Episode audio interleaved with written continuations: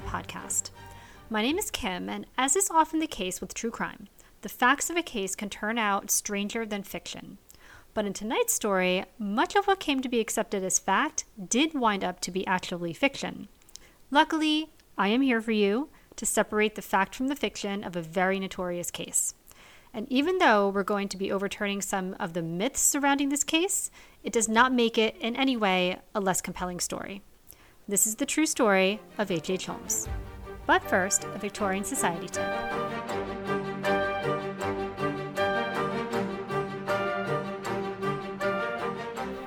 Tonight's tip is about how not to get body snatched. Body snatching, by which I mean having your body dug up and stolen from your grave, was a real concern in the Victorian era and most of the perpetrators guilty of this ghoulish practice were medical students. If not the medical students themselves, the acts were carried out by men known as resurrectionists. Medical schools would pay resurrectionists to supply them with a steady stream of fresh cadavers because otherwise, how are their students going to learn? It is for the greater good, I suppose, but no one wants their loved one dug up. If this is a concern you share as well, you might be interested in grave torpedoes. The following is an 1881 ad from the Howell Grave Torpedo Company of Circleville, Ohio, for their patented grave torpedo. It's essentially a landmine that is triggered when anyone messes with the coffin.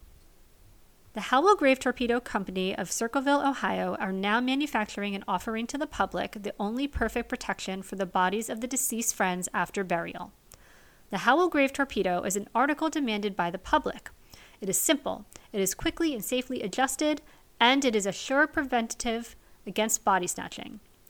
In consequence of the great number of medical colleges all over the country, together with the facilities for shipping bodies from almost every point, grave robbing has become of alarming frequency, and the horrible business of ghouls has become very profitable.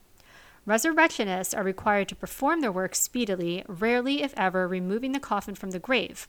They generally dig down at the head of the coffin and, after breaking through or removing the lid, they fasten a strong hook under the chin and by means of a rope drag the body through the opening.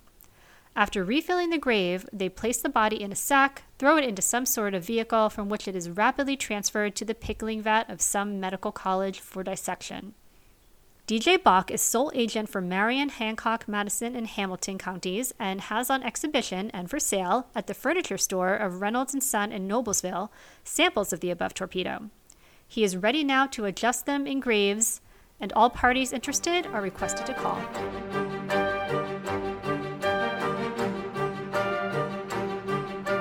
A Good Night for a Murder is a true crime podcast that does cover stories including death, violence, sexual assault, and other adult themes.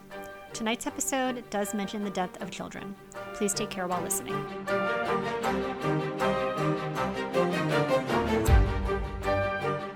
The man we now know as H.H. H. Holmes was actually born Herman Webster Mudgett in 1861 in a small rural town in New Hampshire called Gilmanton. For purposes of this story, we'll refer to him as Mudgett up until the point where he officially switches to the Holmes alias. He was the third oldest of five children, two sisters and two brothers. His parents, Father Levi and Mother Theodate, were devout Methodists who made sure their children attended church, and his father earned a living as a farmer, trader, and house painter. And by all accounts, he had a very typical childhood. Right out of the gate, we're debunking myths here. Some accounts of him torturing animals or being abused by his father just weren't true. When he was 16, he graduated from Phillips Exeter Academy, which I think is what we would describe as a private or prep school. Then at age 17, he married a girl named Clara Loverington, who I believe he met at Bible study. Neither family was all too thrilled with the marriage, but at least at first, they did seem to genuinely be fond of one another. The couple would also welcome a son during this time in 1880, who they named Robert. I believe it was during that same time that Mudgett apprenticed with a local doctor named Dr. White. He then went on to more formally study medicine at the University of Vermont in Burlington. And it was during this stay that people did start noticing how kind of weird Mudgett was. He kept to himself a lot. He would not really acknowledge that he was married. He fought a lot with his roommate, and he would shut himself up in his room that he had converted into some sort of off campus chemistry lab. No one knew what for, though. He also talked a lot about human cadavers and dissection. Like to anyone who would listen, and with relish. And for all of his solo studying, though, he wasn't a particularly good student. And after he ran out of money to pay for another term, he returned to his town in New Hampshire and took on a teaching gig for a short while. He was not particularly good at that either, though. He was generally not well liked and he had a lot of complaints against him. Then in 1882, he was able to enroll in the University of Michigan as a medical student, and this time, his wife Clara and their small son moved into a boarding house near the university.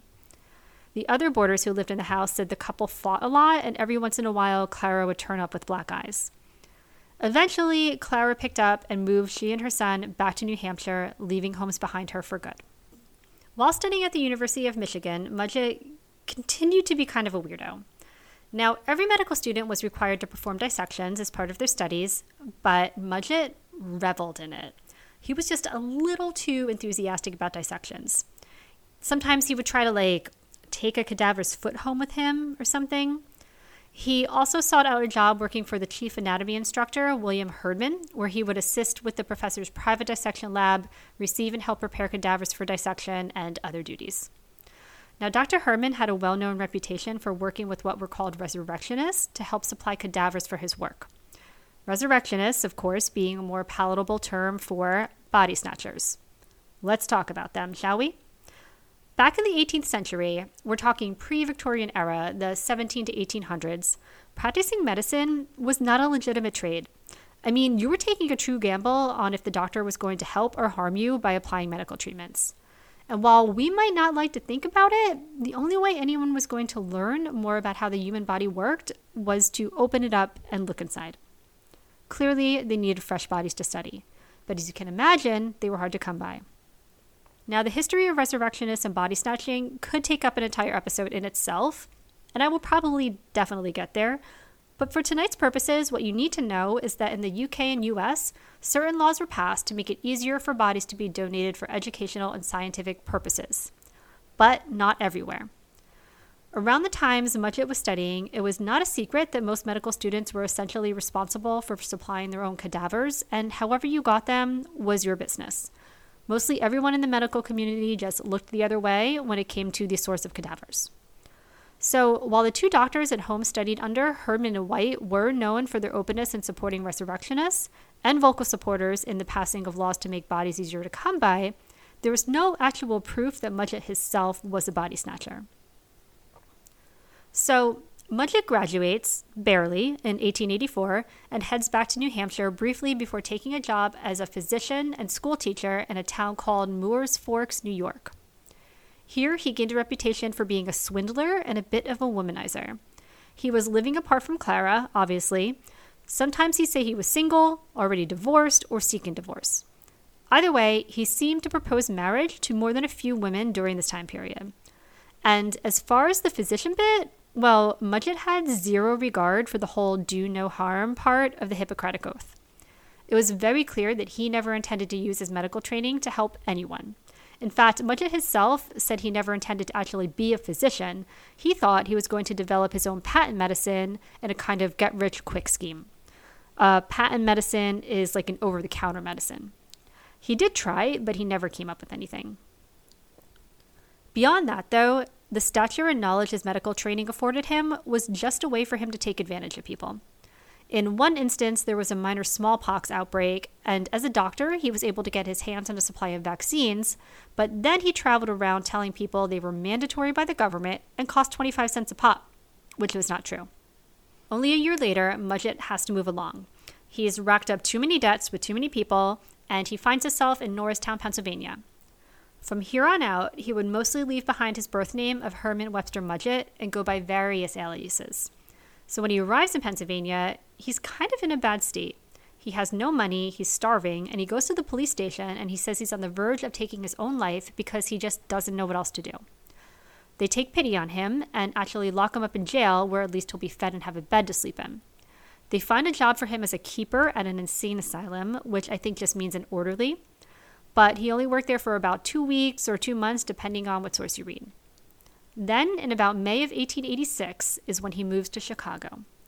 He finds he needs a pharmacist license to work in Illinois, so he sits for an exam, and after this is when he comes to be known as Harry Howard Holmes. H.H. H. Holmes. So he's in Chicago. He gets a pharmacist license under a fake name. He also finds some time to apparently go to Minneapolis for whatever reason. And it's there he meets a woman named Myrta Belknap. And they're going to get married. Except Holmes is still married to Clara. He tries to file for divorce on grounds of infidelity on Clara's part. Not true. He even claims he has custody of their son. Again, not true. But the suit falls apart, and apparently everyone just forgets about it, and Holmes takes Myrta as his second wife. Holmes, by this time, was most certainly an established con man. Most people who knew him around this time would tell you you couldn't trust him as far as you could throw him. He was always getting sued left and right for his swindling operations. He was not a nice guy. So in Chicago, Holmes happens upon Dr. Holton's drugstore at the corner of 63rd and Wallace. It's run by frail, elderly Dr. Holton, who has been taken ill, and his young wife is struggling to keep the shop afloat. Along comes young Dr. Holmes, and Mrs. Holmes happily hires him to help run the business. Shortly thereafter, the Holtons disappear, and Holmes says that the Holtons sold him the shop and left town, but no one can find what became of the Holtons. They've been disappeared. The suburb of Chicago that the Holtons and now Holmes's pharmacy was in was expanding at a rapid pace and Holmes wanted to be part of it. Using funds mostly from a number of investors he never intended to pay back, Holmes bought an empty lot across the street from Holton's pharmacy and began hiring construction companies to build a two story building that he would say be used as retail space on the ground floor and apartments on the second floor. He planned to operate his own pharmacy out of one of the retail spaces and live in one of the apartments with second wife Myrta. Construction started in August 1887, and by September 1888, it had stopped because Holmes was missing all of his payments. He wasn't concerned, though. He manipulated the courts and exploited loopholes in his construction contracts in such a way that even though the construction companies were actively suing him, construction would go forth. He would drag out the proceedings so much that by the time Holmes was officially summoned to appear in court for the first of the non payment cases in spring of 1888, Officials found the building finished, the new pharmacy open for business, and Holmes living on the second floor. In July 1889, Myrta gives birth to a daughter that they name Lucy. They move out of the apartment and into a nice house nearby. He buys a second property, and in the basement, he had a special furnace built to bend glass.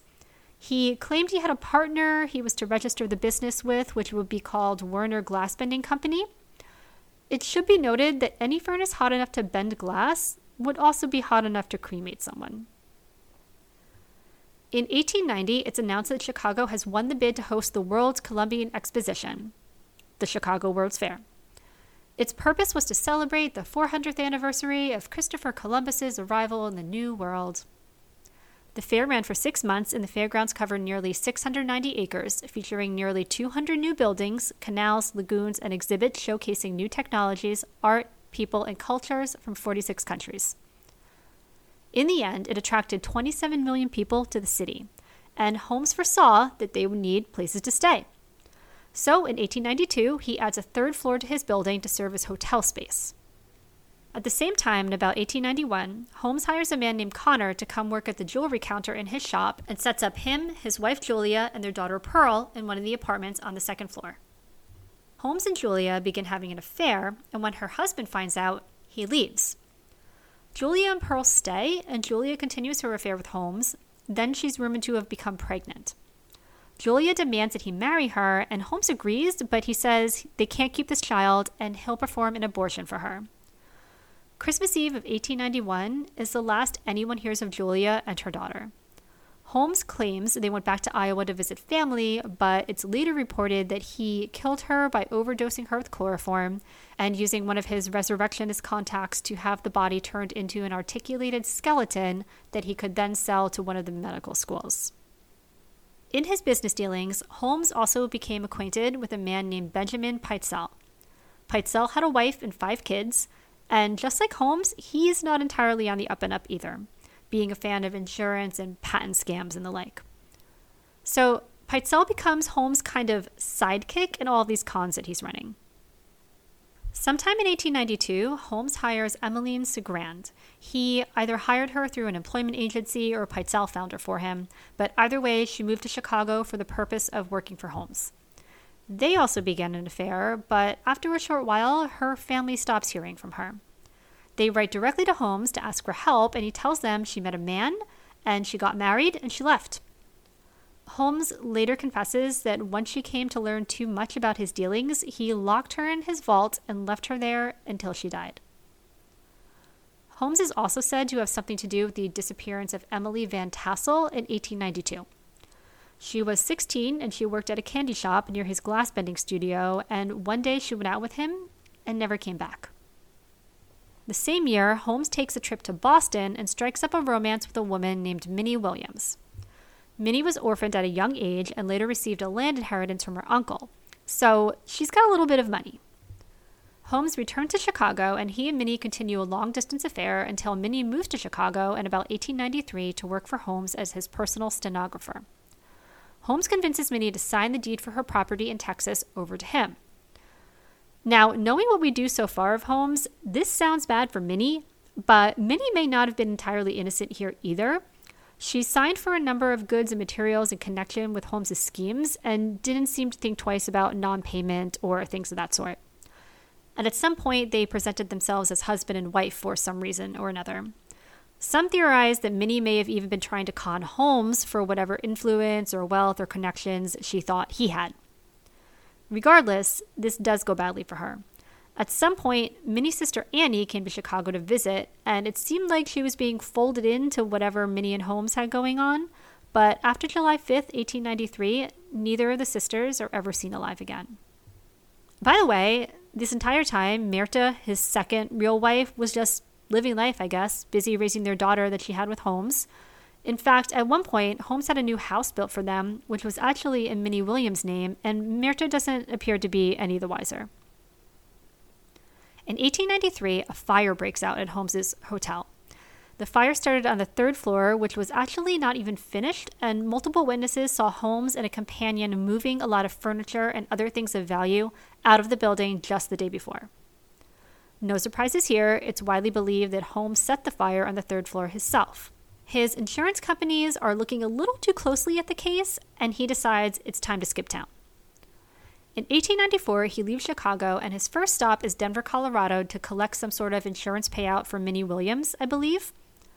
While there, he meets and marries Georgiana Yoke.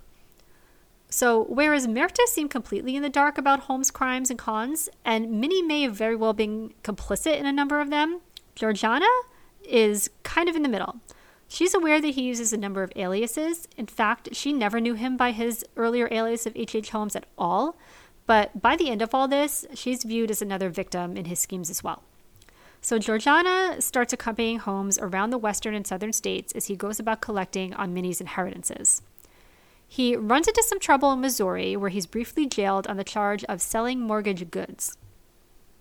While in jail, he meets Marion Hedgepeth, a famed Wild West outlaw who might get his own episode down the line, by the way. Holmes starts talking to Hedgepeth about a scheme he's been dreaming up on faking his own death for the life insurance money. And can Hedgepeth recommend a lawyer he trusts that he thinks would be complicit in this scheme? If he does, Holmes will give Hedgepeth a commission once the plan is completed. Hedgepeth, being a career criminal himself, does know a lawyer he can recommend. So, once Holmes is out of jail, he visits a lawyer who is game, and Holmes puts his plan into motion. It doesn't go as he plans, though, when the insurance company becomes suspicious and won't pay out on the policy. So Holmes decides he'll try again, this time faking Pitezel's death. Except he actually kills him. The plan, as far as Pitezel was informed, was that he was to go to Philadelphia under an alias, and he and Holmes would stage a lab explosion, substituting an unrecognizable cadaver for Pitezel. No one really knows if this was Holmes's true plan and he changed his mind, or if he planned to off Pitezel all along. But what really happened was that Pitezel showed up to the offices they rented, either drunk already or Holmes got him drunk and then chloroformed him to death. He staged a scene to appear like Pitezel had tried to light a pipe too close to a burner, an explosion occurred and killed Pitezel instantly. Then Holmes and wife three or four, depending on how you count, Georgiana, left town. This was on September 1st, 1894. On September 3rd, an inventor named Eugene Smith, who was eager to talk about a patent he was seeking, stopped by the Philadelphia office and found it strangely quiet. He investigates and, of course, finds Pitezel in a state of decomposition, but probably not quite as decomposed as Holmes was hoping for because they can clearly see an unusual red fluid leaking out of his mouth. And it doesn't take much investigating for everyone to agree that he was not killed by this blast, and this is a staged crime scene. Meanwhile, Holmes arrives in St. Louis to inform Pitezel's widow, Carrie Pitezel, of her husband's death. Now, Carrie seemed to be kind of in on the original scheme and had in fact planned to travel to Philadelphia to identify the body. But she had been counting on falsely identifying the body of a cadaver under the name Perry, which was the alias her husband had been going by. So imagine her true shock and horror when she hears that her husband, Benjamin Pitezel, is actually dead. But Holmes shows up, and Carrie has met him a few times, and he assures her, no, no, no, this is all part of the plan. But it so happens that Carrie and her youngest child are sick, too sick to travel. So Holmes suggests sending the second eldest daughter, Alice, who is 15, instead. To us, 15 is a child, but in the Victorian era, 15 was pretty well grown up by then. And Alice goes, and she positively identifies the body as her father. The shady lawyer has filed the proper paperwork allowing Holmes to collect the life insurance payout, which he does, and he gives part to Carrie and says he's using the rest to settle some debts for he and Pitezel, which Carrie understood was the intent all along. While he's delivering the payout to Carrie, he somehow convinces her to send two of her other children, Nellie and Howard, with him back to Philadelphia to be with their sister. And then he starts making arrangements for the entire family to be reunited in Canada, he says. He told the Pitezel family that their father was only in hiding, after all. So, the next couple of weeks are a whirlwind in which Holmes orchestrates the movement of he and his wife Georgiana, Carrie Pitezel and her youngest and oldest child, and the three middle Pitezel children all over the country. They stay in multiple cities, always taking different trains or train cars, staying in different hotels, sometimes only blocks away from one another. All the while, Carrie asking to be reunited with her three middle children. He keeps telling her, We're on our way to where your husband is, and you'll all be reunited then. The three Pitezel children keep asking the same. Only Holmes knows the real truth, which is that he is on the run. While in Philadelphia, he had received a tip that officials from Fort Worth have been looking for him in connection with the Minnie Williams property inheritance scheme. Plus, this Benjamin Pitezel plan has gone kind of sideways too. He hadn't expected the body to be discovered and correctly identified so quickly, plus, he hadn't counted on it making national news the way it did. On top of all this, there was one loose end that Holmes hadn't bothered to tie up, and that was Marion Hedgepeth, the career criminal he met in prison who he'd promised a commission for referring him to a lawyer to help in the Pitezel life insurance scheme. An agent who worked for the life insurance company never quite bought the story about Pitezel's untimely death, but the company did end up issuing the payout, so it was done with. That agent happened to be in St. Louis on unrelated business and heard about a letter from Marion Hedgepeth in association with the Pitezel case. And he's like, wait a minute, let me see that letter. Yeah, we need to go ahead and reopen this case. It turns out Holmes refused to pay Hedgepeth that commission he promised him, and Hedgepeth said, no, no, no, you're not getting away so easily he wrote a letter to law enforcement officials revealing everything he knew about Holmes' plan. Hedgepeth was hoping to exchange his information for a change in the terms of his sentence. And while he'd tried stuff like this before, the letter included details that could not have been known unless he had personally talked to Holmes or the shady lawyer. After this, the Pinkerton detectives are hired to go and find Holmes. By this time, Holmes and the Pitezel family, still with Carrie and her children separated, have gotten as far as Toronto. Holmes is actually preparing to depart for Berlin, where he'll be pretty well out of reach of any U.S. agencies. It's at this point he decides that he can't keep this up with the Pitezel children, and he forces the two girls to undress and climb into a trunk, where he gassed them and buried them in the trunk in the basement of a rental home. He then poisoned the third child, Howard, and attempted to burn the body in the fireplace of a separate property. After this, he moves Carrie and her other two children to Burlington, Vermont, where he tells them they'll finally, finally be reunited with their husband and father. So, law enforcement is closing in on Holmes. They know he's in the city, and the larger police force of Boston is there to back them up now, too. Officials in Philadelphia issue a warrant for his arrest on the grounds that he may have murdered a man where the body has been misidentified. But the deputy superintendent of police in Boston is like, no, I don't know if that's enough. And then they get a wire from Fort Worth, Texas that says Holmes is wanted for horse theft of one horse. And the superintendent is like, yeah, boys, bring him in.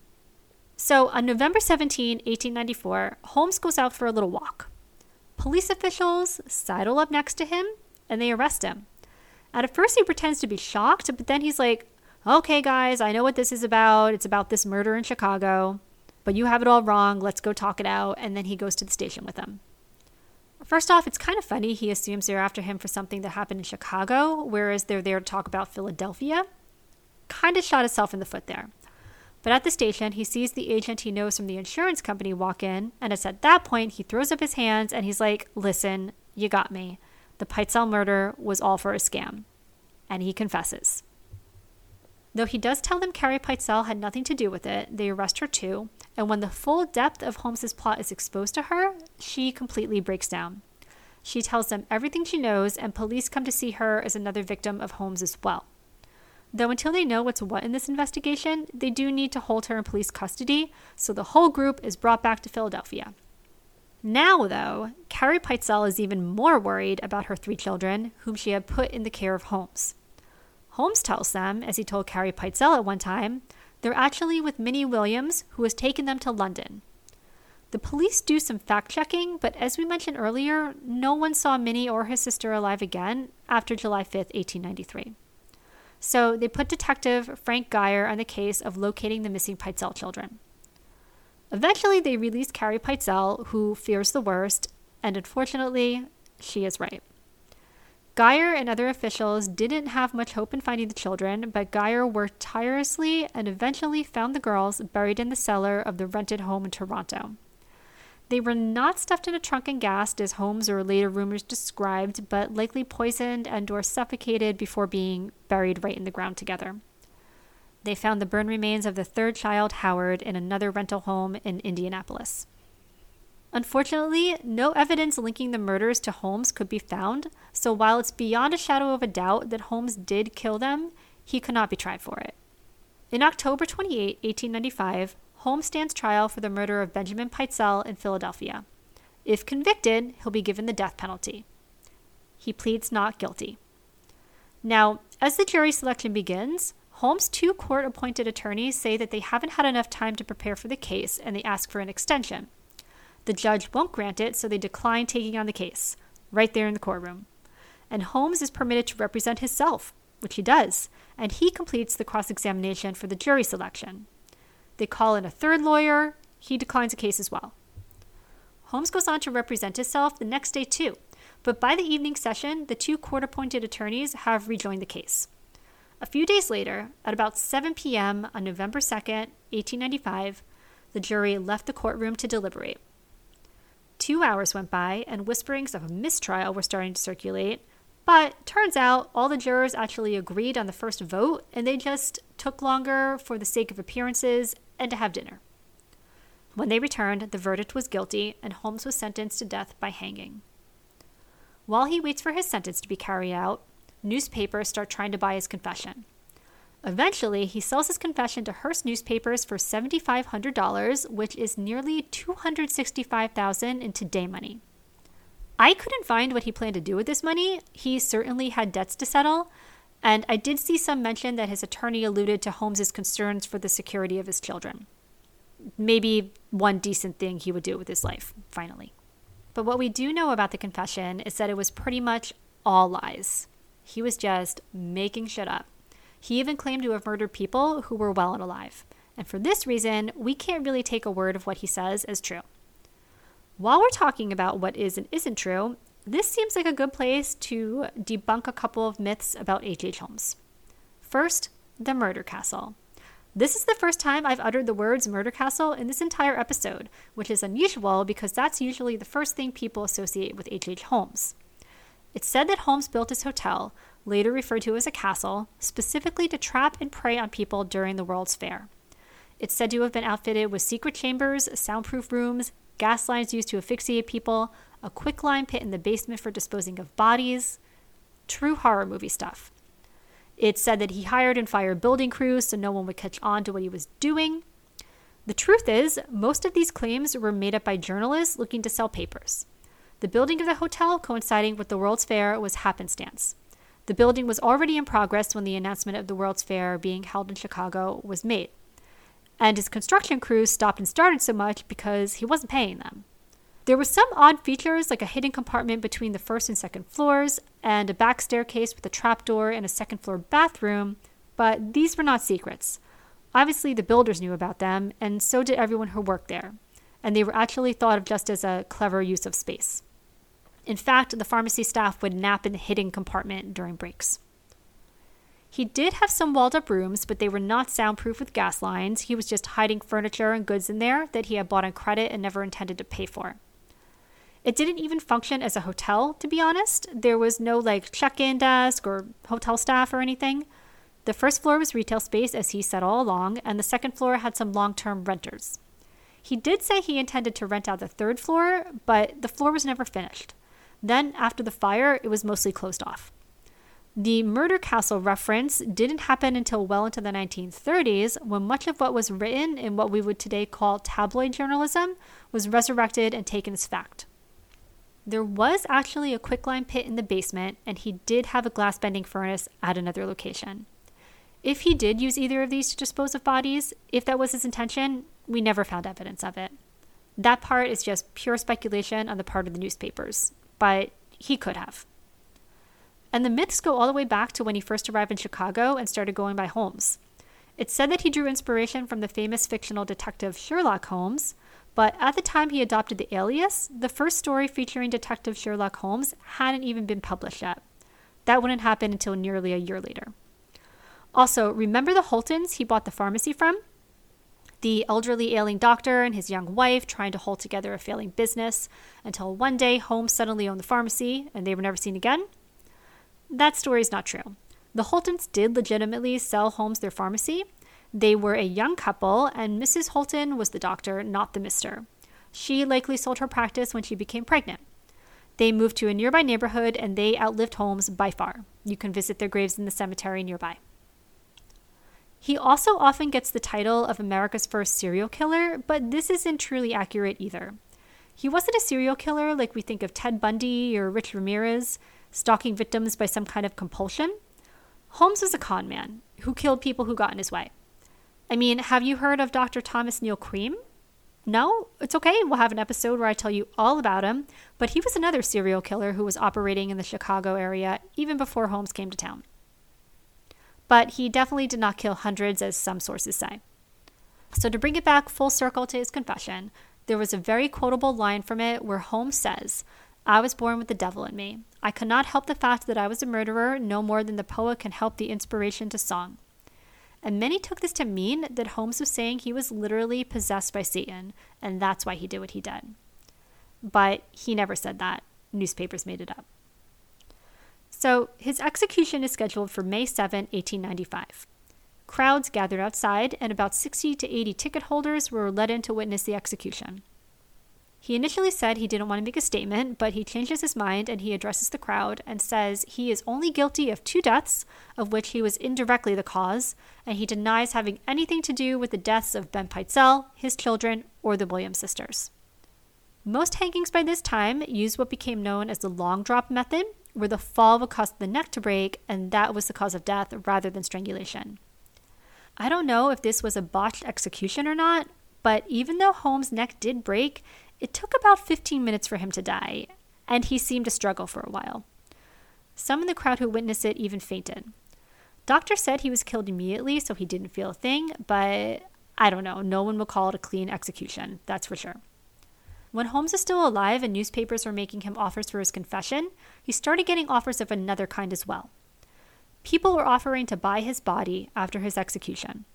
To study, to display, who knows what these people were going to do with him.